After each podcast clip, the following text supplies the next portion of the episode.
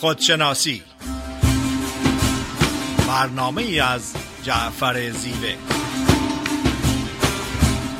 نردبان این جهان ما و منیست، عاقبت این نردبان افتادنیست. لاجرم هر کس که بالاتر نشست، استخوانش سخت تر خواهد شکست. پیر مست و خواجه مست و یار مستم یار من. سلام عرض می‌کنم خدمت شنوندگان عزیز رادیو بامداد. صدای ما رو به صورت زنده از شهر ساکرامنتو کالیفرنیا میشنوین. در خدمت خانم دکتر فریده نیرومند روانشناس هستیم. فریده خانم سلام عرض می‌کنم. با سلام خدمت جناب زیوه و تمام شنوندگان عزیز و محترم و با وفای برنامه خودشناسی، روزتون خوش. فریده نیرومند، برنامه خودشناسی این هفته صحبتی است در ارتباط با رضایت زندگی یا life satisfaction. اگر که به طور خلاصه و داستان کوتاه بخوام رضایت زندگی رو بگم، اون زمانی هستش که از ذهنمون خارج میشیم و سعی میکنیم روزانه بر اساس ذات، طبیعت، گوهر وجود، من اصلی یا ترو و آتنتیک سل زندگی کنیم. اگر که توجه بفرمایید، رنج‌های زندگی از ترس‌های بی‌پایه و بی‌اساس میاد. رنج‌ها و عدم رضایت زندگی از حسودی، از غیبت، از رقابت، از مسابقه میاد. عدم رضایت از کمبود عشق و محبت و عزت و احترام میاد. اگر که با آگاهی ذهن خودمون رو،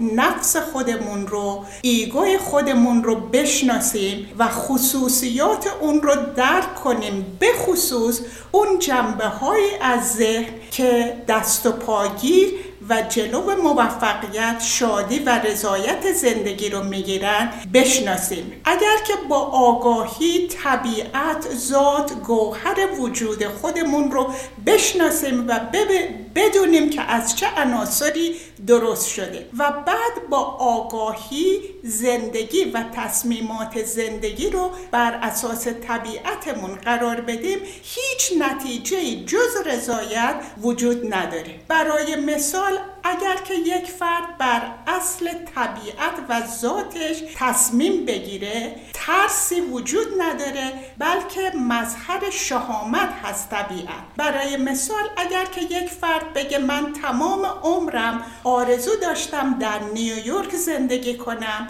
ولی میترسم که موفق نشم، این فردی هستش که زندگیش و تصمیمش بر اساس ذهن و ترس‌های بی‌پایه و اساس ذهن هستش و اون آرزو و عشقی که در وجودش داره پنهان و خفه میشه و وقتی که به زندگی نگاه کنه احساس پشیمانی یا رگرت میکنه. اما اگر که فردی که این آرزو رو داره با نهایت شهامت، که یکی از خصوصیات طبیعت ما هست، این تصمیم رو بگیره که به نیویورک بره و در اونجا زندگی کنه، حتما با برنامه ریزی و دید مثبت و ایمان موفق میشه و نتیجه اون رضایت هستش و حتی اگر که در آینده به گذشته فکر کنه، احساس پشیمانی و رگرت نخواهد کرد. یا اینکه فرد اگر که زندگی رو بر اساس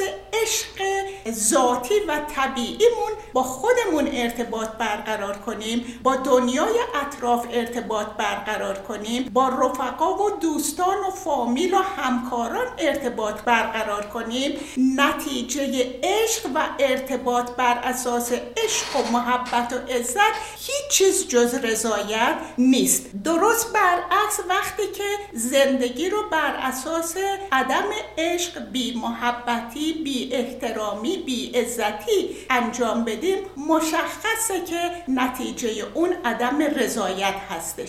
یکی از فیلسوف‌های یونانی به اسم سنکا میگه حالا که ما در این دنیا هستیم و باید زندگی کنیم، چقدر خوب هستش که آگاهانه یاد بگیریم چگونه زندگی کنیم. چگونه زندگی کردن زندگی هستش که بر اساس صداقت، پاکی، عشق، صفا، صمیمیت، عزت و احترام، صداقت و شفافیت هست و چنین زندگی بدون رضایت نخواهد بود. زمانی که بر اساس رقابت، حسودی، غیبت، ترس‌های بی‌پایه زندگی می‌کنیم و برنامه‌های زندگیمون رو بر اساس این ذهنیت می‌رسیم هستش که عدم رضایت پیش میاد. یک تشریح خیلی ساده که در این ارتباط میتونم انجام بدم این هستش: زمانی که تصمیم میگیریم در جریان و مسیر رودخانه شنا کنیم، این مثال رو من قبلا هم مطرح کردم، اگر که در مسیر رودخانه شنا کنیم نه تنها نیاز به تقلا و دست و پا زدن نیست، مسیر و جریان رودخانه ما رو به مقصد میرسونه و زمانی که به مقصد میرسیم احساس خستگی، دلخوری، کلافه بودن نمی کنیم. نه تنها اون احساس انرژی، زنده بودن، جوان بودن و شاداب بودن می کنیم. زندگی که بر اساس طبیعت ما باشه، ذات ما باشه و به طور آگاهانه اون خصوصیات رو مبنای زندگی خودمون قرار بدیم، نتیجه است جز رضایت چیز دیگه نخواهد بود. در قسمت دوم برنامه و سوم برنامه در خدمتتون خواهم بود و راههایی که ما رو به یک زندگی راضی رهبری میکنه در خدمتتون خواهم بود. بله، خیلی ممنون فریده خانم از توضیحی که فرمودین. موضوع ما بحث رضایت از زندگی هستش. رضایت از زندگی بستگی به نگاه هر کس به زندگی داره. در واقع رضایت از زندگی یه امر نسبیه، یعنی نسبت به اشخاص و نگاهشون به زندگی با همدیگه متفاوته. اونچه که مسلمه برای رضایت از زندگی ما حداقل‌ها رو لازم داریم، یعنی اگر اون حداقل‌ها که شامل درآمد و جای زندگی و تغذیه مناسب و مکانی برای زندگی اینا نباشه، طبیعیه که رضایت از زندگی معنا پیدا نمیکنه. مازلو روانشناس آمریکایی یه هرمی داره که شاید بسیار به جا باشه در اینجا ازش یادی بکنیم. اون میگه برای رضایت ابتدا باز نیازهای بیولوژیک ما برطرف بشه. غذا، مواد غذایی، خورد و خوراک، اینا نیازهای بیولوژیک ما هستن. دوم نیازهای امنیتی، یعنی اگه در جایی که هستیم احساس امنیت بکنیم، احساس ایمنی بکنیم. اگه من در جایی باشم که احساس ایمنی و امنیت نباشه، هرگز نمیتونم از زندگی رضایت داشته باشم. نیاز بعدی ما عشق و تعلق خاطره، عشق دادن به دیگران، عشق گرفتن، تعلق خاطر به دیگران داشتن، دیگران به ما تعلق خاطر داشته باشن، مبادله دوستی، صمیمیت. اینا چیزهایی هستش که ما برای رضایت زندگی نیاز داریم. تو مرحله بعدی، مرحله بعدی بهش میگه عزت نفس، یعنی ما بعد از این مرحله طی کردیم میریم به سمت عزت نفس. یعنی چی؟ یعنی درستی، صداقت، خوشنامی. اینا چیزهایی هستش که به ما عزت، احترام در میان مردم داشتن، اینا به ما عزت نفس میده. و در پایانه که میگه اون آخرین نیازی که ما داریم شکوفه، خود شکوفایی یا رضایت از زندگی هستش. یعنی بعد از اینکه این مراحل طی کردیم ما میرسیم به اون مرحله خود شکوفایی. پس رضایت از زندگی بستگی به عوامل بیرونی و عوامل درونی داره. عوامل بیرونی چیا هستش؟ شهرت، ثروت، موقعیت اجتماعی، مطرح بودن در جامعه هستش، مهم بودن، مورد توجه قرار گرفتنه. عوامل درونی رضایت زندگی چیا هستش؟ قناعت، صبوری، عشق، ایمان و معنا داشتن برای زندگی. چون کسی که برای زندگیش معنا نداشته باشه، در هر سطحی که باشه از زندگی راضی نخواهد. یکی از عوامل مهم عدم رضایت از زندگی اینه که ما دست در یک کاری داشته باشیم و دلمون در گروه کار دیگه‌ای باشه. اکثریت آدم‌ها وقتی باهاشون صحبت می‌کنی، اگه شغلی دارن، اگه رشته‌ای رو تحصیل کردن، اگه در مکانی دارن زندگی می‌کنن، ناراضی هستن و وقتی آرزوهاشون رو بیان می‌کنن، مشخص میشه که کاری رو که دارن انجام میدن دلشون در اون کار نیست، یا به تعبیری دستشون در یک کاره، دل دلشون در یه کار دیگه. یکی می‌خواسته هنرمند بشه، رفته شده کارمند. یکی می‌خواسته پزشک بشه، رفته شده تاجر. یکی می‌خواسته ادیب بشه، رفته شده مهندس. پس برای درک بهتر رضایت از زندگی ما به دو نوع آگاهی نیاز داریم. یعنی چی؟ یعنی آگاه باشیم به اون نیازهامون. این نیازهای ما چیا هستن؟ ما دو نوع نیاز داریم. ابتدا نیازهای اصیل ما هستن که شامل آب و غذا و جا و لباس، همونطور که در هرم مازلو هم بهش اشاره شد. دومین نیاز نیازهای غیر اصیل هستن، مانند مطرح شدن، تایید شدن، مورد توجه قرار گرفتن، از دیگران جلو زدن. اینا نیازهای اصیل نیستن. یعنی اگه من مطرح نشم نمیمیرم، اگه مورد احترام دیگران واقع نمیشم نمیمیرم، ولی اگه غذا نخورم، هوا بهم نرسه، میمیرم. پس این نیازها غیر اصیل هستن، یعنی نیازهایی هستن که ذهنی هستن، شخصیتی هستن، ایگویستیک هستن، به قول روانشناسا، به قول مولانا نفسانی هستن. به میزانی که ما به دنبال ارضای نیازهای غیر اصیل از زندگی باشیم، رضایتمون از زندگی از دست میدیم. خیلی ساده است، میتونیم ببینیم عدم رضایتمون رو در زندگی ببینیم. خیلی از حداقلایی که ما الان داریم در دنیا خیلی ها ندارن، چه به لحاظ سلامتی، حداقل سلامتی جسمانی، حداقل مواد غذایی، حداقل کاری که دارم، حداقل درآمدی، جایی که داریم برای زندگی. ولی چرا از زندگی راضی نیستیم؟ برای اینکه دائما به نیازهای غیر اصیلمون توجه کنیم. به میزانی که ما به دنبال ارضای نیازهای غیر اصیلمون هستیم، رضایتمون از زندگی از دست میدیم. یکی از عوامل مهم در واقع عدم رضایت از زندگی تعدد انتخاباته. یعنی چی؟ یعنی من انتخاب‌های زیادی دارم. اصل تکنولوژی این رو در اختیار ما گذاشته. من یه مثال ساده بزنم. به طور مثال ما میریم یه فروشگاه خرید بکنیم. تو اون فروشگاه صد نوع لباس هستش که ما دوست داریم این صد نوع رو داشته باشه، ولی نهایتاً یه نوع از این لباس رو ما می‌خریم میاریم. یعنی چی؟ وقتی من اون یه دونه رو می‌خرم، از نود و نه تا محروم هستم. نود و نه تا عدم رضایت دارم. در گذشته و در دوران سنت این گونه نبود. چون انتخابا محدود بود، عدم رضایت هم در واقع کمتر بود. این عدم رضایت و تعدد انتخابات به همدیگه گره خوردن. یاد اون باشه هر آنچه را که داریم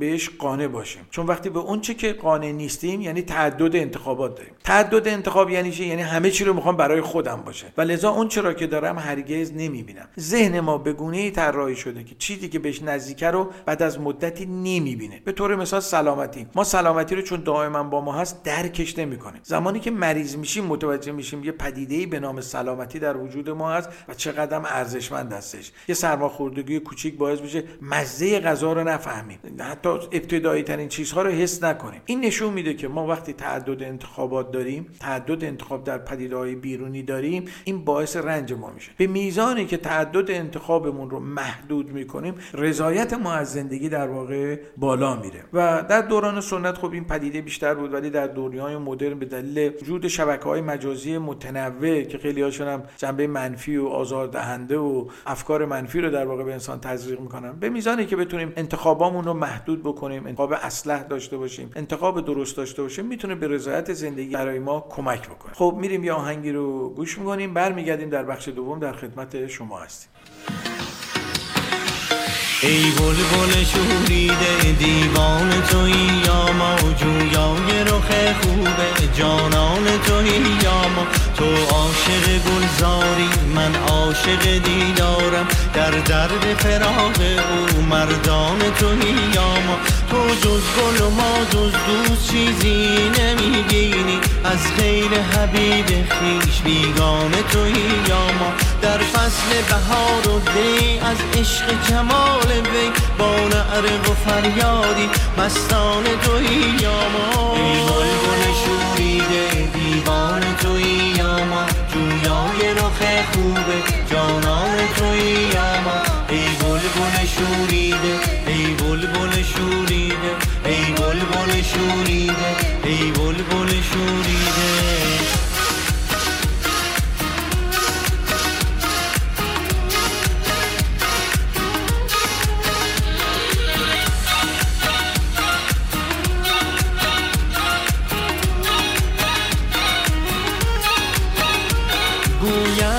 گنجی هست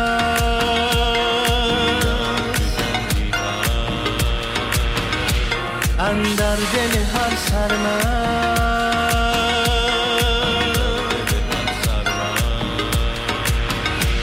از بحر چنین گنجی ویران توی یا ما. ای بلبل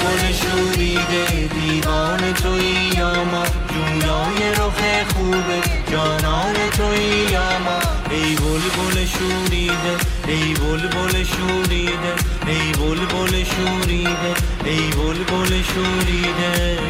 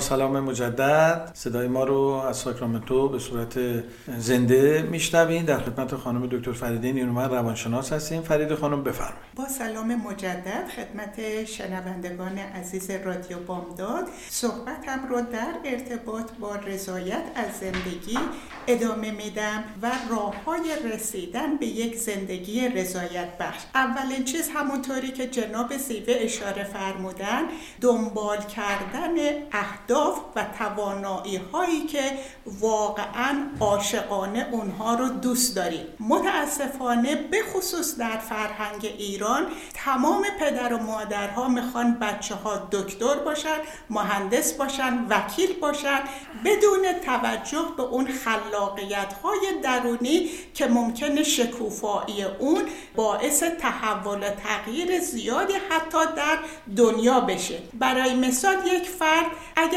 که به خاطر تحمیل جامعه یا خانواده وکیل بشه، ممکنه که یک عمر این کار را انجام بده به خاطر نیازهای مادی، ولی اون رضایت عمیقی رو که باید داشته باشه نداره و مرتبا منتظر روزی هستش که بازنشست بشه و وقتی که به زندگیش نگاه میکنه ممکنه که پشیمان بشه یا ریگرت داشته باشه از اینکه اون چیزی که مورد عشق و علاقش بوده دنبال نکرده. بنابراین انتخابات در زندگی باید بر اساس عشق و خلاقیت‌های درونی باشه تا اینکه تعداد پشیمانی‌ها و رگرت پایین بیاد. دومین موضوع که با همین موضوع اول خیلی زیاد ارتباط داره، فرد میتونه به زندگی راضی برسه یا رضایت به زندگی برسه که به نظر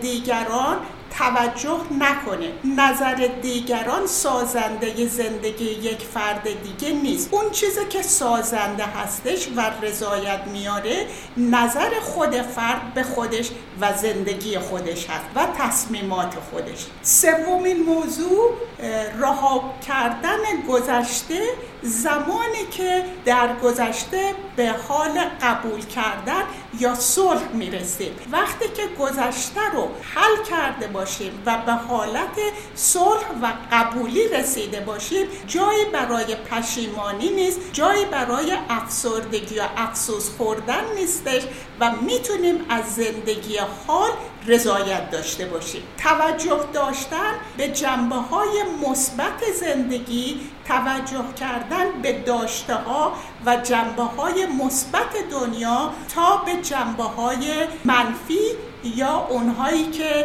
نداریم. نه تنها توجه کردن به داشته ها و جنبه های مثبت زندگی ما رو خوشحال میکنه و انرژی زندگی رو در اختیارمون قرار میگیره، شکرگزاری داشته ها باعث گسترده شدن داشته ها و رضایت بیشتر از زندگی میشه. همونطور که در قسمت اول برنامه صحبت کردم، زمانی به رضایت زندگی میرسیم یا یک زندگی رضایت بخش داریم که بتونیم بر ترس‌های بی‌پایه و بی اساس ذهنی غلبه پیدا کنیم. وقتی که زندگی در بر اساس ترس‌های ذهنی هستش، اون زندگی زندگی محدود هستش، زندگی زندگی هستش که سرخوردگی به وجود میاره و عدم رضایت. موضوع بعد توانایی بخشیدن خودمون و بخشیدن دیگران. دنیا، زندگی افراد دورور ما افراد کامل نیستن، همه اشتباه میکنن.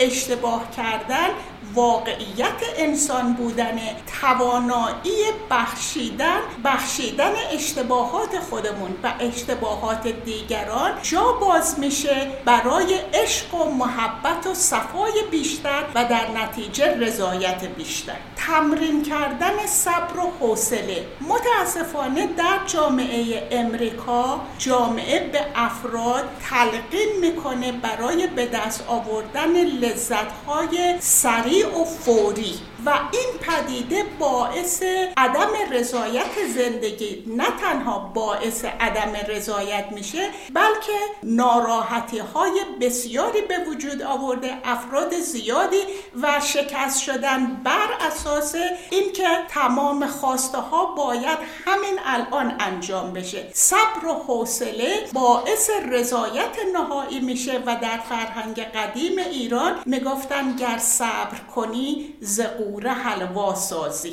برای رضایت در زندگی باید بدونیم که در جامعه امروز فشار و استرس واقعیت زندگی هست، ولی برای هر فرد برای خودش پیدا کنه که چه چیزهایی اون فشارها و استرسها رو از بین میبره یا کم میکنه. شنیدن موزیک، ورزش روزانه، مدیتیشن، یوگا و هر چیزی که برای هر فردی آرامش بخش باشه. برای یک زندگی راضی این قانون که هر چیزی رو که میتونیم عوض کنیم با قدرت، با توانایی، با شهامت باید عوض کنیم. اون چیزهایی رو که نمیتونیم عوض کنیم باید ارزشیابی کنیم. اگر که میتونیم با اونها زندگی کنیم و قبول کنیم قبول کنیم و اگر نمیتونیم اونها رو قبول کنیم باید حتما رها کنیم و وقتمون رو صرف تغییر دادن چیزهای غیر قابل تغییر نکنیم. آقای زیوه قسمت دوم رو ادامه میدم. من در قسمت سوم برنامه در خدمتتون خواهم بود. بله، خیلی ممنون از توضیحی که فرمودین. در بخش اول اشاره کردم که ما برای رضایت از زندگی یکی از عواملی که مانع رضایت زندگی تعدد انتخابات، یعنی اون میزان هرچی انتخاب آدم در رابطه با مسائل بیشتر میشه، رنج از دست دادنش هم، رنج نارضایتیش هم در واقع بیشتر میشه. مطلب بعدی بحث نیازهای اصیل و غیر اصیل بود. گفتیم یه نیازهای اصیل داریم مثل آب و جا و مکان، اینا نیازهای هستن و نیازهای غیر اصیل که نیازهای شخصیتی هستن. مولانا تو مثنوی یک داستان خیلی قشنگی داره و نیازهای غیر اصیل ما رو به یه مرغی تشبیه میکنه که در آسمان داره پرواز میکنه و سایه‌اش رو زمین افتاده و یه تعدادی دنبال این سایه هستن. نیازهای غیر اصیل این گونه هستن، یعنی هر چی آدم دنبال نیازهای غیر اصیل میره انگار تشنه‌تر میشه. کما اینکه میفرماید مرغ بر بالا پران و سایش، میدود بر خاک پران مرغوش. ابلهی صیاد آن سایه شود، میدود چندان که بیمایه شود. بیخبر که آن عکس آن مرغ هواست، بیخبر که اصل آن سایه کجاست. تیر اندازد به سوی سایه او، ترکشش خالی شود از جستجو. ترکش عمرش تهی شد عمر رفت، از دویدن در شکار سایه تفت.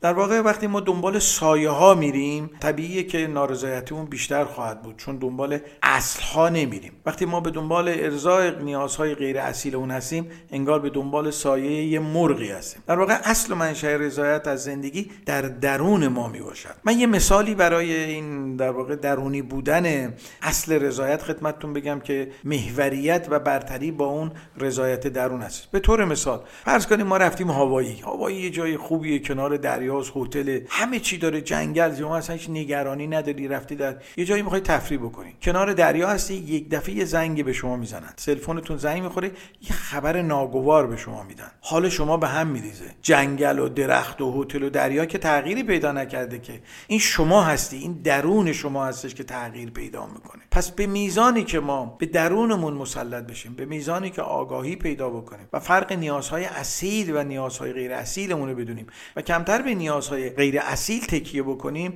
میتونیم از رضایت زندگی بیشتری برخوردار شیم. من یه مثال ملموس دیگه ای رو بزنم خدمتتون. لذت رو پنج حس ما هستش، یعنی این سنسورهای اطلاعاتی ما که همین پنج حس ما هستش در ما لذت به وجود میاره. لذت دوام نداره و من لذت رو تشبیه میکنم به کف روی دریا، کف روی آب. کف روی آب از جنس آب هستش ولی دوامی نداره. هر چقدر از این کف ما بخوریم تشنگیمون برطرف نمیشه. وقتی ما در سطح لذت میخوایم به رضایت زندگی برسیم، انگار کف روی آب رو میخوریم. دومین مرحله در واقع خوشیایی هستش که در ذهن ما هستش. خیالاتی که داریم، خیالای خوبی که داریم، تصورایی که راجع به موفقیت‌های آینده، آرزوهای واپس خورده و و امیدها که داریم تو ذهن، اون جنبه خیال داره، در ذهن ما هستش که اینو بهش میگیم خوشی. از مرحله لذت یکم قوی‌تره ولی کمچنان کم دوامه که من مقایسهش میکنم، والا اگر با آب دریا بخوایم مقایسه بکنیم، مثل حباب میمونه. از کف دریا دوامش بیشتره ولی هنوز حبابه، چون حباب با یک باد میلیون ها حباب در واقع از بین میره. حباب دائما لرزانه، در حالت انگار نگرانی، هم حالتی که خود ما داریم. وقتی دائما در حالت اضطراب و نگرانی و ترس هستیم و رضایت از زندگی نداریم، حالت حباب رو داریم. مرحله بعدی که به ما کمک میکنه شادی هست. شادی در دل انسان هستش. عارفان میگن شادی منشأش در دل انسان هستش. اگه شادی رو ما به موج دریا تشبیه بکنیم، شادی در واقع یا اون موج از کف و حباب قوی تره ولی هنوز در سطح هستش، یعنی با هر موجی که میاد، این موج میاد روی سطح و ما میبینیم و این مرحله هم از دو مرحله قبلی پایدارتره ولی هنوز روی سطح هستش. و مرحله آخر که در روح ما هستش، یعنی نگاه ما به زندگی، آگاهی باطنی ما، اون خود دریا هست. شما ببینید دریا با همه تلاطم‌ها و طوفانایی که داره، هیچی ازش کم نمیشه. به میزانی که ما به عمق وجودمون میریم، با دوام‌تر میشه، چی که در واقع باعث میشه ما دوام بیشتری داشته باشیم، آگاهی که در عمق وجود ما میفته. من یه مثال مهندسی خدمتتون بزنم. تو مهندسی بحثی داریم، زمانی که میخوان یه نیروگاه بزنن یا یک سد بزنن، برای اینکه اون دریاچه ببینن زمین چقدر مقاومت داره در مقابل اون سطح دریاچه، لایه‌های زمین، میان شروع میکنن حفاری کردن. یه متای مخصوصی از متع الماسه بهش میگن. شروع میکنن حفاری کردن، یعنی قبل از شروع به ساخت سد ابتدا شروع میکنن مطالعه کردن و این متع الماسه میره و یه نمونه‌هایی رو در واقع از کف زمین برمی‌داره میاره حالا و اینو میدن آزمایشگاه مطالعه بکنن. لایه اولش معمولا پلاستیکه، لایه دومش معمولا حلبی و سنگ‌های سخت هستش، لایه سومش معمولا آب گلالوده و لایه چهارم پنجمش کم کم شما به آب زلال میرسید. وجود انسان و رضایت از زندگی هم این گونه هست. به میزانی که ما رضایت از زندگی داریم، از لایه لذت، از لایه خوشی و از لایه شادی عبور میکنیم و مثل اون متع الماسه دائما میریم تا به اون دریای وجودمون برسیم، به اون آب زلالی که در وجودمون هستش. به میزان که ما به اون آب زلالی که در عمق وجود ما هستش دسترسی پیدا میکنیم، رضایت زندگی در ما بیشتر میشه و تلاطم‌های بینویی هیچ گونه اثری در روی اون نخواهد داشت. خب اگر موافق باشیم بریم یک آهنگی رو گوش کنیم و برگردیم در بخش سوم در خدمت شما هستیم.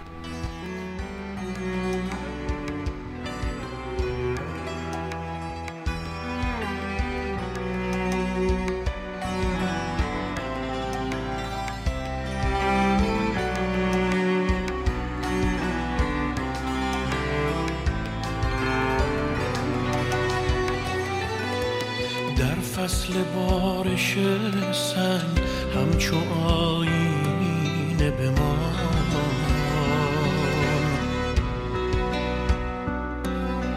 بر جان دشت تشنه بنویس از عطر بهارا،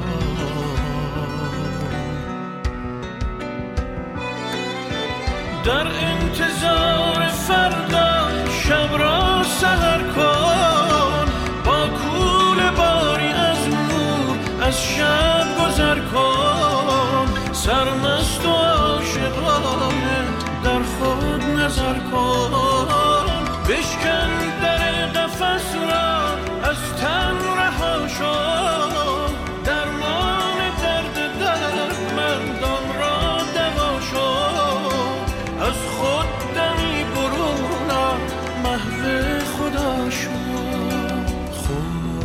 خورشیدی در جان تو پنهان است، دریا از یاد تو پریشان است، عاشق شو زیرا عاشق انسان است.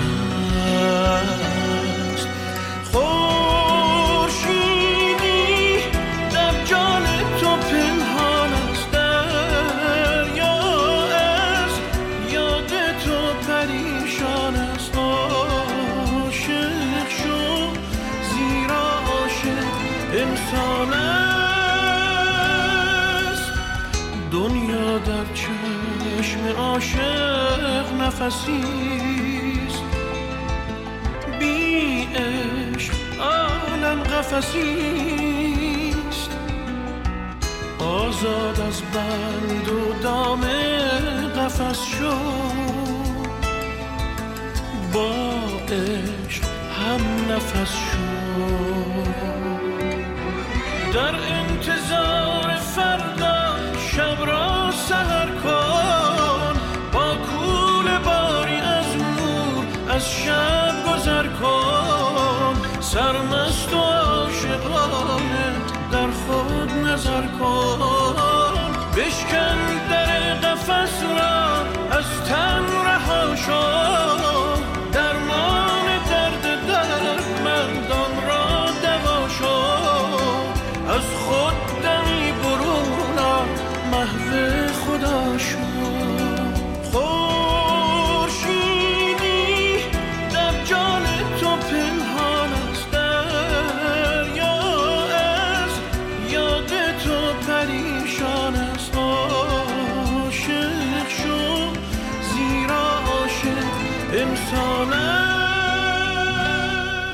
با سلام مجدد در بخش سوم رضایت از زندگی، صدای ما رو به صورت زنده از رادیو بامداد کالیفرنیا ساکرامنتو میشنوید. در خدمت خانم دکتر فریده نیرومند روانشناس هستیم. فریده خانم بفرمایید. با سلام مجدد خدمت شنوندگان عزیز رادیو بامداد، اصولی رو که برای یک زندگی راحت و راضی ارائه میدیم به نظر خیلی ساده و پیش پا افتاده میاد، ولی تمام این اصول همگی با هم باعث یک زندگی شاد و موفق و رضایت بخش هستند. یکی از اون جنبه ها ارزش و عزت و احترام برای خود قائل بودن هستش. یکی دیگه از اون اصول بر اساس ارزش ها و ولیو ها زندگی کردن هستش. یکی دیگه از اون اصول به خود سخت نگرفتن هستش، خود بخشیدن هستش و توجه کنیم که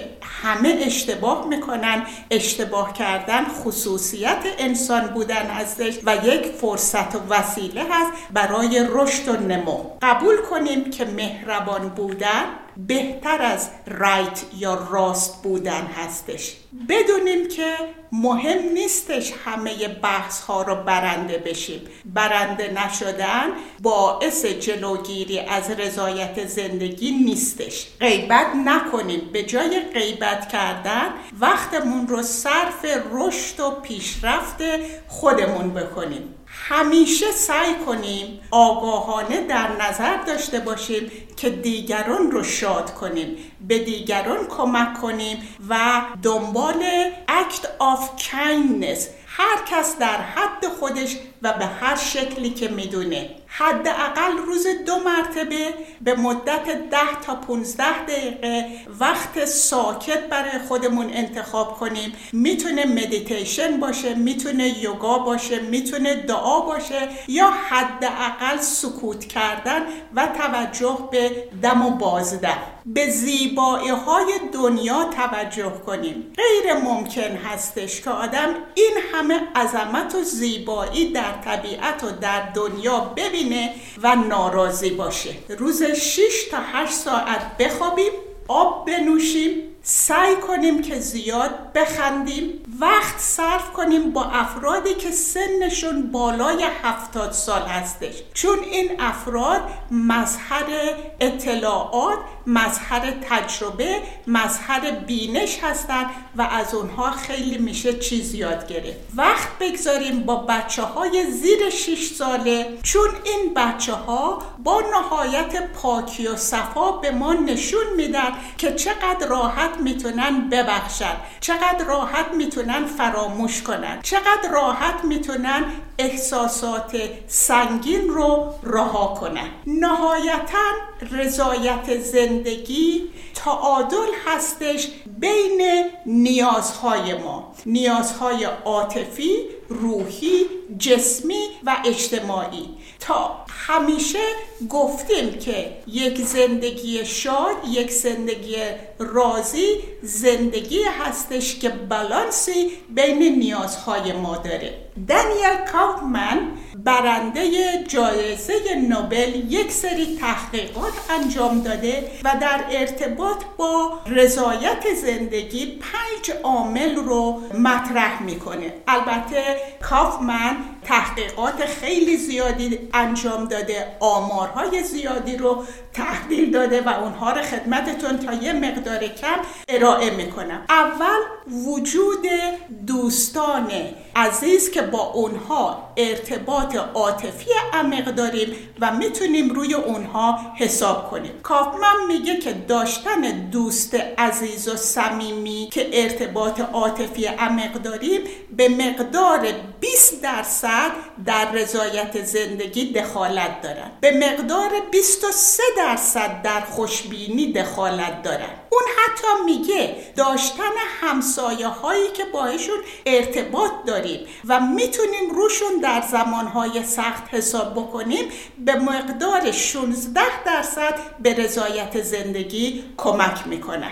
دومین موضوع، داشتن هدف در زندگی. هدف در زندگی لزوما این نیستش که من فردا گرسنگی رو ریشه‌کن میکنم یا فردا تمام بچه های دنیا لپتاپ یا کامپیوتر داشته باشن. هر فردی در طول روز هدف‌هایی که برای خودش داشته باشه و اونها رو انجام بده و به موفقیت برسونه به رضایت زندگی کمک میکنه. کافمن معتقد هستش که داشتن داستان زندگی به رضایت ما کمک میکنه. من اینو لزوما داشتن داستان زندگی چیز جالبی هستش، ولی داشتن زندگی بدون حل کردن مسائل تلخ گذشته نمیتونه لزوما باعث رضایت زندگی بشه. کافمن معتقد هستش که پول و ثروت هیچ ارتباط به رضایت زندگی نداره. تحقیقاتش نشون داده که افراد بسیار ثروتمندی وجود داشتن که کوچکترین رضایت از زندگیشون نداشتن و در این ارتباط هیچ کس قشنگتر از استیو جاب در تخت مرگ صحبت نمیکنه. اون که میلیاردر بود، بنیانگذار اپل کامپیوتر بود، در سن پنجاه و هفت سالگی از بیماری سرطان فوت کردش و در تخت بیماری گفتش که تمام پولای دنیا به من الان نمیتونن کوچکترین آرامشی بدن، ولی اگر که دست یکی از رفقامو بگیرم به آرامش نهایی رسیدم. و آخرین موضوع اینه که صبر، از تمام فرصتها استفاده کنیم برای رشد و نمو. فردی که مرتباً در حال تغییر و تحول و آگاهی و علم و دانش هستش، حتما رضایتش از زندگی بیشتر از افراد هستش که انزواگر و گوشه‌گیر هستن. داشتن معنی زندگی، همونطور که دکتر فرنکل بنیانگذار معنی تراپی یا لگو تراپی میگه که معنی زندگی برای افراد خصوصی هست و هر کسی باید معنی زندگی رو برای خودش پیدا کنه تا اون وقتی که ما معنی زندگی رو داشته باشیم. یکی از مهمترین چیزها داشتن فکر باز، قلب باز، روح پاک و ادامه دادن به رشد و نمو هست و خدمت و سرویس یکی از اون جنبه های زندگی که هست که نهایت رضایت رو در طولانی مدت برای ما ایجاد میکنه و تحقیقات نشون داده که افرادی که کارشون خدمت به مردم هستش، مثل پرستارها، مثل مددکارهای اجتماعی و افرادی که در خدمت و در سرویس هستن، نهایت رضایت رو از زندگی دارن. با تشکر از وقت و توجهتون. جناب زیوه بفرمایید. بله، خیلی ممنون از توضیح کاملی که فرمودین. اون چیزی که مسلمه به میزانی که رضایت درونی ما از زندگی بیشتر بشه، این رضایت به اطراف اطرافیانمونم سرایت میکنه. دیدین آدمای منفی وقتی کنارشون میشینین یه دونه مصیبت نامه تو جیبشون دارن، تا میگه حالت چطوره شروع میکنه مصیبت نامه خوندن. یادمون باشه ما زیاد نگران قافله بشریت نباشیم، نگیم حالا مردم ناراضی ام، مردم بدبخت ام، مردم بیچاره ام، ما چجوری ده؟ نه، هر کسی در واقع خودش مسئول کاراش هست. اگه ما کاری میتونیم برای دیگران در رفع رنجاشون مشکلاتشون در حد توانمون انجام میدیم، ولی اگر در توان ما نیست، قصه خوردن هیچ معنایی نداره، نارضایتی رو گردن دیگران انداختن معنایی نداره. کمون که حافظ میفرماید ای برندان مکن ای زاهد پاکیزه سرشت، که گناه دیگران بر تو نخواهند نوشت. من اگر نیکم و گربت تو برو خود را باش، هر کسی آن درود عاقبت کار که کشت. به میزانی که یک نفر به رضایت از زندگی میرسه، به همون میزان قافله بشریت در سعادت و خوشبختی به سر میبره. رضایت هر کسی در زندگی بستگی به نظام ارزشی داره که اون فرد داره. چه نظام ارزشی رو ما تو ذهنمون داریم؟ به طور مثال کسی که دائما داره مقایسه نظری در ذهنش انجام میده و مسابقه عملی در بیرون و زندگی خودش داره انجام میده، معلومه که این دائما در عدم رضایت خواهد بود. حرف زدن، لباس پوشیدن، سبک زندگی، برتر بودن از دیگران، مقایسه کردن در ذهن و در بیرون اینها رو عمل کردن. اگه لباسی می‌خریم می‌خوایم چشم مردم در بیاریم، اگه ماشینی می‌خریم می‌خوایم چشم مردم در بیاریم، اگه خونه‌ای می‌خوایم بخریم برای پوز دادن. درسته که این همه برای لذت بردن از زندگی هستش، نه برای چشم و همچشم. آگاهی به این دو پدیده، یعنی پدیده مقایسه ذهنی و مسابقه عملی، به ما کمک می‌کنه که میزان رضایت از زندگی بالا بره. پس نگران دیگران نباشیم. همیشه یه اکثریتی هستن که به دنبال رضایت در پدیده‌های بیرونی هستن، بدون توجه به رضایت درونی. مولانا یه داستانی توی مثنوی داره که خیلی به ما کمک میکنه و لذت‌های زندگی رو به زیبایی داره این عارف بزرگ تشریح میکنه. مولانا میگه زندگی مثل تون حموم میمونه. تون اون آتشگاه هستش. در قدیم در واقع حموما بالا بودش، اونجایی که میرفتن حالا دوش میگرفتن یا حمام میکردن، از آب گرم استفاده میکردن. زیرش در واقع آتشگاه بودش. این آتشگاه از چرکا، از فضولات و حیوانات و اینا تغذیه میکرد که روشن نگرد. یه تعداد کارگر اون زیر همیشه کار میکردن و اون تون همون یه رئیس هم داشتش. این رئیس تشویق میکرد این کارگرها رو، آخرش هم میگه اگه خوب از این چرک و کثافت‌ها زیاد بیارین، من یواش یواش شما رو رئیس اینجا میکنم. و این کارگرها میدویدن و دائما میآوردن. یه اقلیتی از این کارگرها بعد از اینکه این چرکا رو میآوردن میریختن، نزدیک تموم شدن کارشون بود، یواچکی از اون پله‌ها میرفتن بالا و یه دوش آب گرم میگرفتن. این آب گرم از کجا به وجود اومده بود؟ از همون کثافات، از همون نجاسات، از همون چرکایی که در واقع در اون پایین جمع کرده بودن. زندگی هم این گونه هستش. مسائل و مشکلات چرکای زندگی هستن. یادمون باشه لذت‌های زندگی رو بهش نچسبیم. ما باید از لذت‌های زندگی لذت ببریم. اصلا لذت‌های زندگی برای همین آفریده شده، ولی بهش وابسته نباشیم، چون لذت‌های زندگی ناپایدار هستن. همونطور که در بخش اول اشاره کردم به پنج حس ما وابسته هستن. ما باید دوست داشته باشیم ولی وابسته نباشیم. این خیلی نکته مهمی هستش. و نگران دیگران هم نباشیم. همیشه اکثریتی هستن که به دنبال این داستان هستن. مورد بعدی که من می‌خوام خدمتتون بگم اینه که تو این دنیا در واقع مولانا میخواد بگه اون چرک‌های زیادی وجود داره. علایق کاذب و علایق غیر اصیل که بهش در بخش دوم اشاره کردیم. اون علایق غیر اصیل رو وقتی ما بهش وابسته میشیم، نیازه که شب‌ها یه دوش ذهنی بگیریم. وقتی شب برمیگردیم به خونه، ببینیم چه عواملی باعث رنج ما شده، چه عواملی باعث نارضایتی زندگی ما شده، علارغم حداقل داشته‌ها که داریم. و این میتونه به ما کمک بکنه یک نوع دوش ذهنی بگیریم، ذهنمون رو از افکار منفی پاک بکنیم. اگر ما این کارو نکنیم و دائما به دنبال لذت‌های زندگی برای رضایت باشیم، این کافی نخواهد بود. مثل این میمونه که ما بخوایم آب شور بخوریم و با خوردن آب شور تشنگیمون برطرف بشه. آره، آب شور از جنس آبه، ولی شوره. موادی که درش هست رفع تشنگی نمی‌کنه، تازه بیشتر در واقع ما رو تشنه‌تر می‌کنه. در پایان روز پس یادمون باشه هر شب میتونیم افکارمون رو بنویسیم یا در ذهنمون مرور بکنیم، ببینیم چه عواملی باعث نارضایتی زندگی ما شد، چه عواملی باعث شد که ما اون روز رو خوب نگذرونیم و از دست بدیم. چون آنچه که مسلمه هرگز زندگی طبق نظر ما نخواهد بود. این ما هستیم که با نظر اونو طبق حوادث زندگی و پدیده‌هایی که در اطراف اون اتفاق میفته تطبیق بدیم. در پایان من میخوام عوامل رضایت از زندگی رو بهش اشاره کنم. یکی از عوامل مهم رضایت از زندگی حس انسان دوستیه، حس نودوستیه. وقتی ما نوع انسان رو بدون توجه به تفکر دینیش، بدون نجات توجه به نجاتش، بدون توجه به مکان فیزیکی، بدون توجه به زبانش دوست می‌داریم، در واقع رضایت از زندگی بیشتر میشه.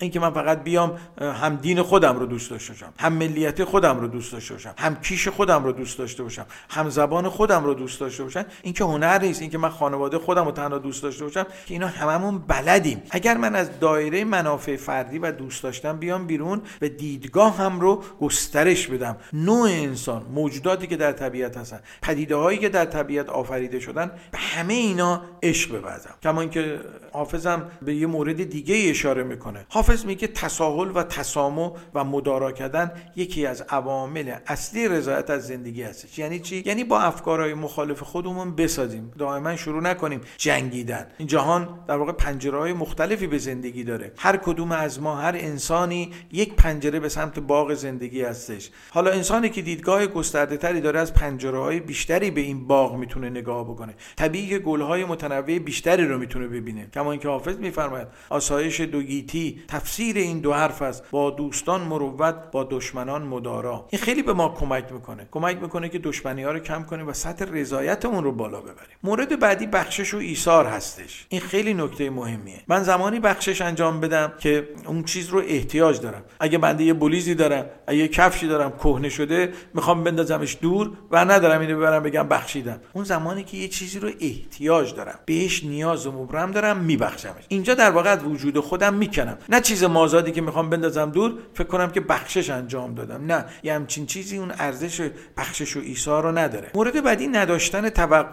یکی از عوامل اصلی نارضایتی در زندگی توقع داشتن از دیگرانه. یعنی چی؟ یعنی گدای محبت دیگران بودن، گدای توجه دیگران بودن. انسان‌هایی که در دوران کودکی زندگی میکنن، علیرغم اینکه پنجاه شصت سالم گذشته باشه، دانشگاه هم رفته باشن، نوه و نتیجه و ازدواج هم کرده باشن، تا زمانی که گدای محبت دیگران هستن، تا زمانی که گدای توجه دیگران هستن، تا زمانی که گدای تاییدیه گرفتن از دیگران هستن، اینا رضایت از زندگی نخواهند داشت. اینا در خودمون ببینیم. اینکه من پنجاه شصت سال، هفتاد سالم بگذره موهام هم سفید بشه، این به معنای رشد و آگاهی درونی نیست، چون من وابسته به دیگران هستم. ما زمانی که به دنیا میایم، ناف فیزیکی اون از مادر میبرن، ولی ناف وابستگی ما به پدیده‌های طبیعی شروع میشه، به جامعه شروع میشه. اگر ما بتوانیم بر اساس آگاهی این ناف وابستگی رو به افکار و اندیشه‌های دیگران ببندیم، به توجه دیگران قطع بکنیم، این میتونه به رشد ما کمک بکنه. مورد بعدی که میتونه به رضایت از زندگی کمک کنه، صبوریه. صبوری خیلی به ما کمک می‌کنه. صبور بودن، اینکه در تصمیمامون عجله نکنیم. من همیشه گفتم در مدیتیشن یه چیزی داریم میگیم، آقا وقتی یه تصمیم یا واکنش عصبی منفی می‌خوای بگیری، سه تا نفس عمیق بکش بعد تصمیم بگیر، چون مدارهای ذهنی تغییر پیدا می‌کنه. مورد بعدی که کمک می‌کنه قناعت هستش. هرس نزدن. جهان امروز جهان هرس زدن و جلو زدنه. در حد نیازهای رفع نیازهای طبیعیمون داشته باشیم و محتاج کسی نباشیم کافیه. بقیه‌اش نیازهای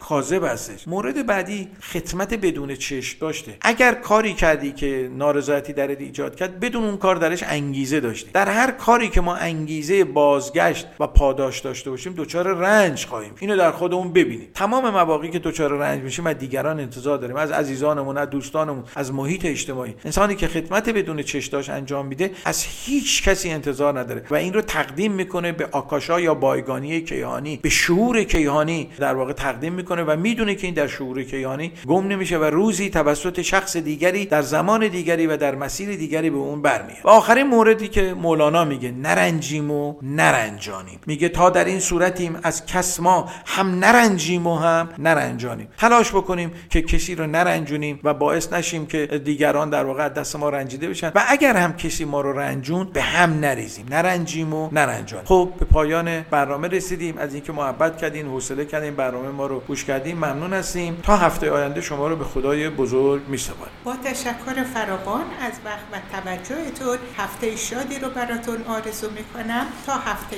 بعد، خدا نگهدار. رادیو بامداد، صدای ما و شما با زبانی آشنا.